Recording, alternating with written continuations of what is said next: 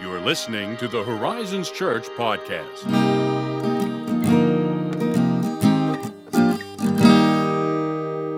Greetings and salutations, Ethan of the House Bolton. Hmm, Bringing hmm. that one back. Yeah, well, I must say, hail to you, my friend Josiah of the House Pits. Hail is so much better. Hail. Hmm. I love that word. You do have to be very careful about it. You do. You really do. Select people have ruined its its use a tiny do. bit in certain contexts. and they, yeah, they have, particularly Adolf Hitler. that that's the exact. That's how did you know? How did you know? Uh, but you know, because you also have the natural phenomenon of hail Oh, the falling from the sky. yes, And I love, like, that is just a cool thing. it is very cool. I find that that is one of the most awe-inspiring. Like when I witness that, I just Really? I just love that for some. That is a particular natural event that I am overwhelmed with all every time I see it. I truly remember the very first time I saw hail in my entire life. And I was at school in kindergarten and it started Wow. hailing. And that was like a very foreign experience and very weird to experience, like without my parents to Yeah. explain what was happening. Yeah, like what's But- happening? What's going on? Oh no! Balls of ice Yeah, like are descending. pelting the earth from the heavens. what does that what does that tell a four year old? Am I guilty of sin? They're coming for me. I will take this nap time and I will take it gratefully. So sorry. Oh, how true that would be if I could do it now. yeah. This, no one asked for this tangent, but I was joking, but kind of not joking. Thinking about someone talking to somebody. Somehow this came up that, oh, you know, you um, tired today? You know, like I don't know what. I was thinking like I've been tired for five years. like I'm at the point in my life now where literally. Without thinking about it, I can sit down and not even be in a chair, like have my back against a chair. Like the other day, I was in the living room with my daughter, Abigail. Yeah. She was playing with toys. I was, you know, playing with toys too, you know, playing a game, whatever you do with your 19 month old Sure. child. And uh, I sat back against like the bottom of a chair Right. and I leaned my head back. And 15 minutes later, I woke up. Gosh. Oh my gosh. And I was like, what is wrong with Like, I am, Oh. what's wrong with me? You have narcolepsy. I do, apparently. I don't even, how did we get onto that? Nap time. Hail. Yeah. Hail, hail to Ethan, Mm. you know, just a word that I wish that you could use more widely without it, Yeah. you know, Yeah. bringing up negative connotations at any rate. Well, Guess what doesn't have negative connotations? the name of Jesus. Whoa, didn't see that one coming, did you? Yeah, some of his servants, uh, people who claim to be his servants, I should say, sometimes they have many negative associations. That's and rightfully true. so. That's but, true, You know, yes. As uh, Paul would say, the name of God is blasphemed among the Gentiles because of you, talking to you, unfaithful people who claim Jesus and do bad things to people. But that's not here you, nor there. You That's not tell them. That's right. You tell them because they're listening. They are definitely. Yeah, they are definitely the people who are listening to this, for sure, for sure. No, something that I'd not ever given a lot of thought to that has come up in some uh, recent discussions I've had that I thought would actually end up being an interesting podcast episode. Why so much emphasis in the New Testament on the name of Jesus?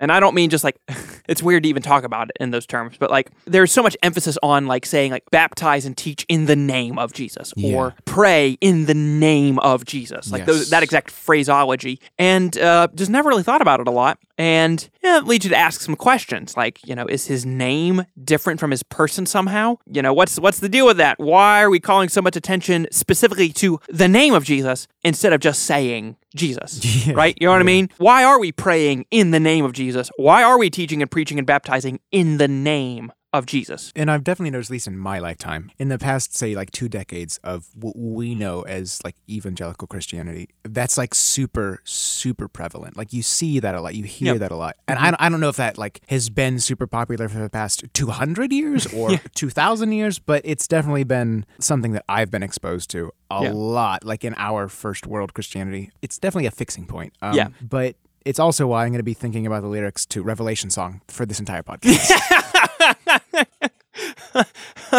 Oh yeah, I haven't heard that one in a long time. It's been a wow. Now I'm going to be thinking about it the entire time. just It's for both you. of us. Both of us are going to be thinking about it.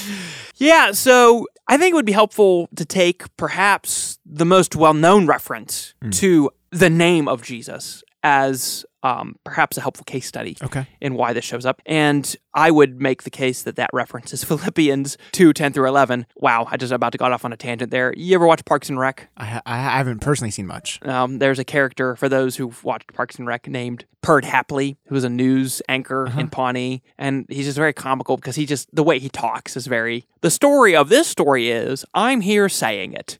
he talks in a very interesting way, and when I just said most well-known reference to the name of Jesus, that I would make the and I would make the argument that that reference is Perd Hapley. Really got off on a tangent there. Sorry, listeners, you did not ask. You didn't. That was not helpful in any It's just it's the spontaneous spice we Yeah. bring to the table. Yeah, uh, Parks and Rec.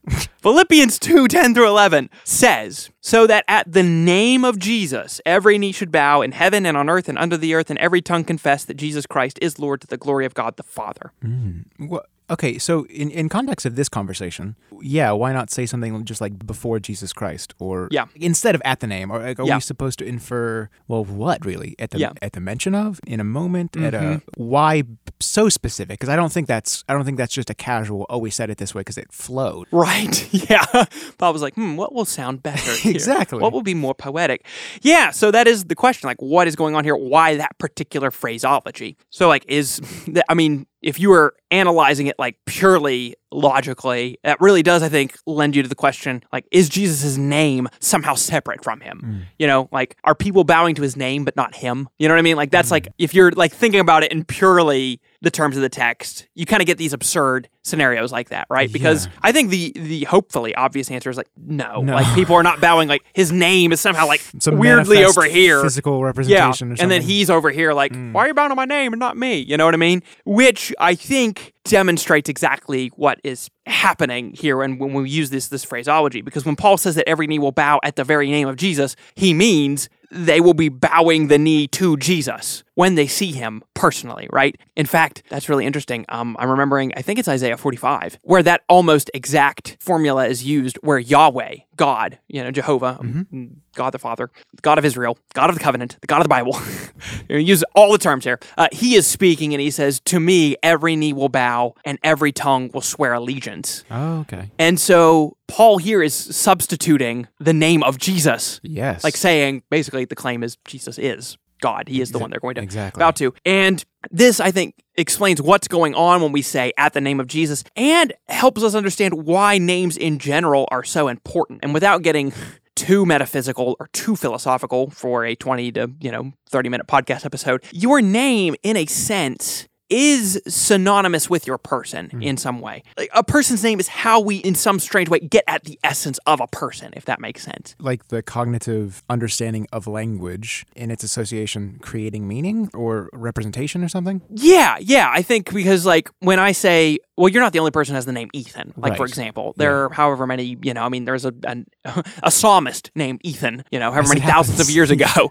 so like obviously the combination of those letters and the sounds that mm. I make are not unique to you. Exactly. But when I look at you and I say your name, Ethan, I understand that I'm referring to you, like as a person, like the, the the totality of who you are, your you know your emotions, your your consciousness, your body, everything that makes up who you are as a person. I am trying to access that when I call you by your name and communicate with you, if that makes sense. Well, and also because, like, at, at its most basic reading, your name is just uh, a proper noun that probably one or two people liked very much and said it is you. Yeah, right. And that's where I think you do get like You can lose some of that. Like, Right. yeah. Yeah, because that's it's like it's not like your name suddenly becomes you know like with the Jesus thing. It's like oh you're bound at the name of Jesus, but not hmm. the name of Jesus is not some abstraction that becomes separate from him. Right. It somehow personifies him, like it's calling attention to who he is. Mm-hmm. Oh, and let's take some biblical examples so, so we're not getting out too far into the ether here with this, because this is very weird. But as an example, when God is about to completely change Abram and Sarai's lives by making them parents after so many barren decades and making them the father and mother of this promised child and these progeny who are going to bring blessing to the world through God's promises. What does God do? He changes their names to Abraham and Sarah. Yeah, yeah, yeah, yeah. Like the name change somehow signifies a real change mm-hmm. in who they are as people now. Like something fundamental has changed. But like the consonants and syllables are like, yeah, whatever. But like it's somehow when it becomes attached to this event, it becomes wrapped up in their person. Oh, so let's take some more examples here to like further flesh this out. When Jacob wrestled with the angel and would not let go till he was blessed by him, right? His name was changed from Jacob, which means something along the lines of like trickster, right? Like deceiver, right? yeah. Which he lived into that name, right? Like for sure. he was a trickster. He was a deceiver. His name was changed from Jacob to Israel, meaning he strives with God. Like there was something significant about when you were speaking with Israel, with this man now, you were speaking with a man who had, in some weird way, striven, wrestled with God, wrestled with the angel, and been changed by that. And that became a a piece of his identity. Like that was fundamental to who he was now as a person. This experience was formative for him and for I mean the nation that came out of oh, him was for named sure. Israel As it happens. right? And so that name,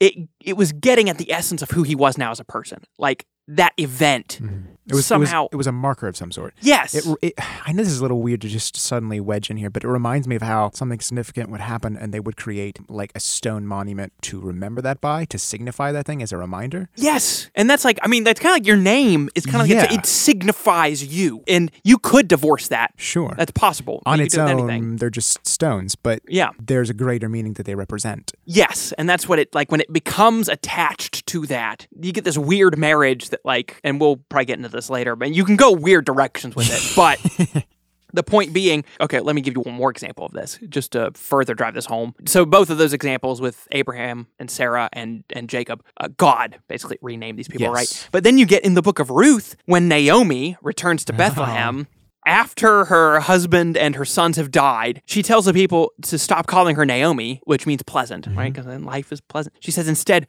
call me Mara, which means bitter, right? Because now her name is reflecting something now. Fuji, like she feels bitter. She feels like like her lot in life has not been good, and that somehow is like it be- has become wrapped up in who she is. This terrible series of unfortunate events, to steal from Lemony Snicket, has happened to her. She's like, well, I'm, my name is going to reflect that. Like when you speak my name, You will remember this. you will remember that, and that's going to call out this part of who I am, right? And so you get all wrapped up in that. And then when God reveals his personal name to Moses, he says, I am who I am. Tell him, Yeah. I am who Oh, I man. am. That's tr- And because, like, in his essence, like, God simply is, like, to put it bluntly, like, Yeah. he always was, always is, always will be. Like, he is self sufficient, self existing at his essence. If his, if his name is going to reflect his something of his essence in a way that we can comprehend it, right? Because you can't, We don't have the capacity. we really don't even have the capacity to understand our essence. I don't- we know what I barely mean? have the, the knowledge to grasp like this cognitive. Yeah, sort of- uh, I think it was Thomas Aquinas who said if you had all of eternity, you would barely be able to grasp the essence of a single fly. You know what I mean? So, like, we're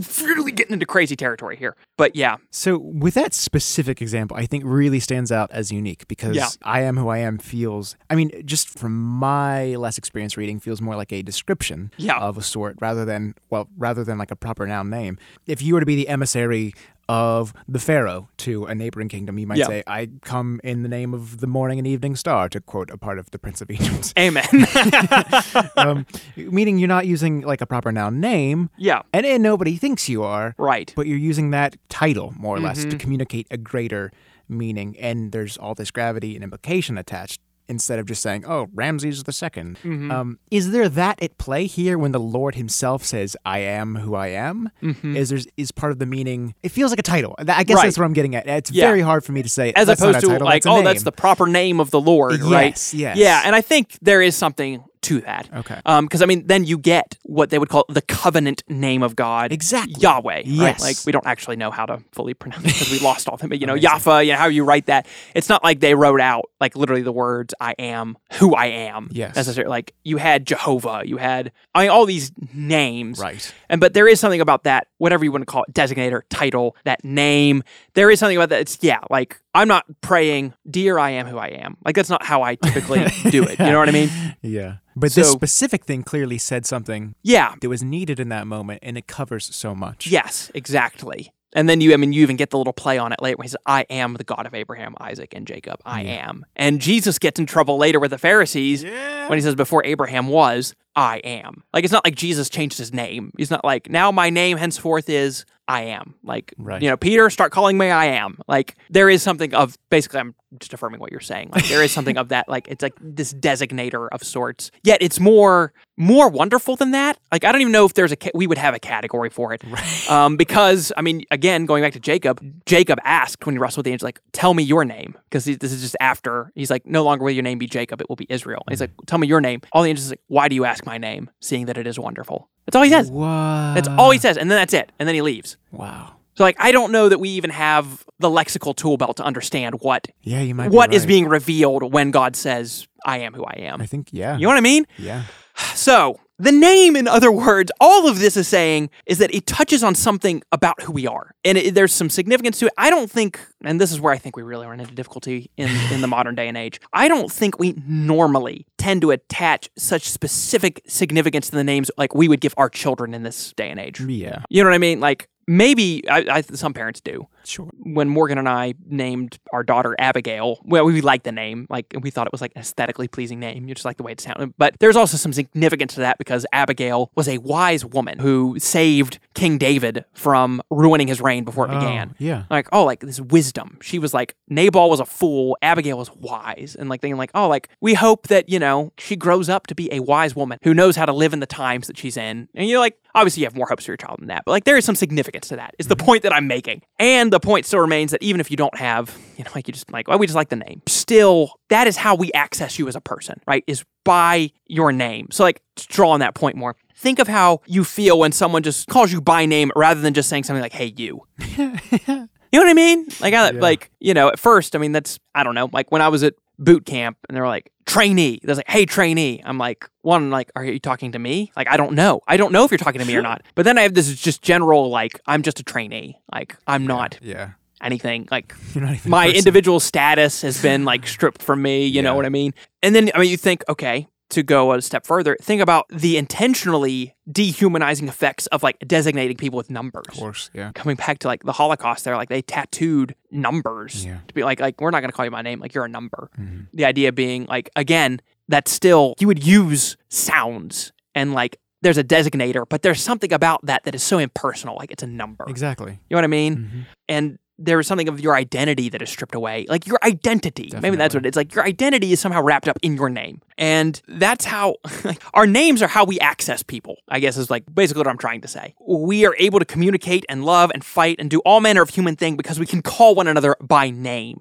And I think that's again to draw this out further. That's why you can get these doubly cruel moments when you call someone like by a mocking name, hmm. or you know, like when you're really trying to, you know, like them? yeah, denigrate them. All these things revolve around what you call people, right? Like all this comes back to like what are you called by? Like who is speaking to you, and what are they trying to say about you, and what are they trying to do with you? You know what I mean? And so, bringing that all back around to the name of Jesus, when we pray and speak and baptize in the name of Jesus, we're not calling people to a mere sequence of characters and sounds. We are calling them to the person of Jesus Christ. That was what Paul was doing. That's what we're doing when we pray in the name of Jesus. We are calling them to the one who was born in Nazareth to the Virgin Mary, who suffered under Pontius Pilate, was crucified, died, and was buried, and rose again on the third day, and who lives and reigns even now. And I think to come back to a little point that you brought up, it's similar in a way to when in the uh, olden days, you know, they would have said, We command you in the name of the king, or I come in the name of the morning and the evening star, right?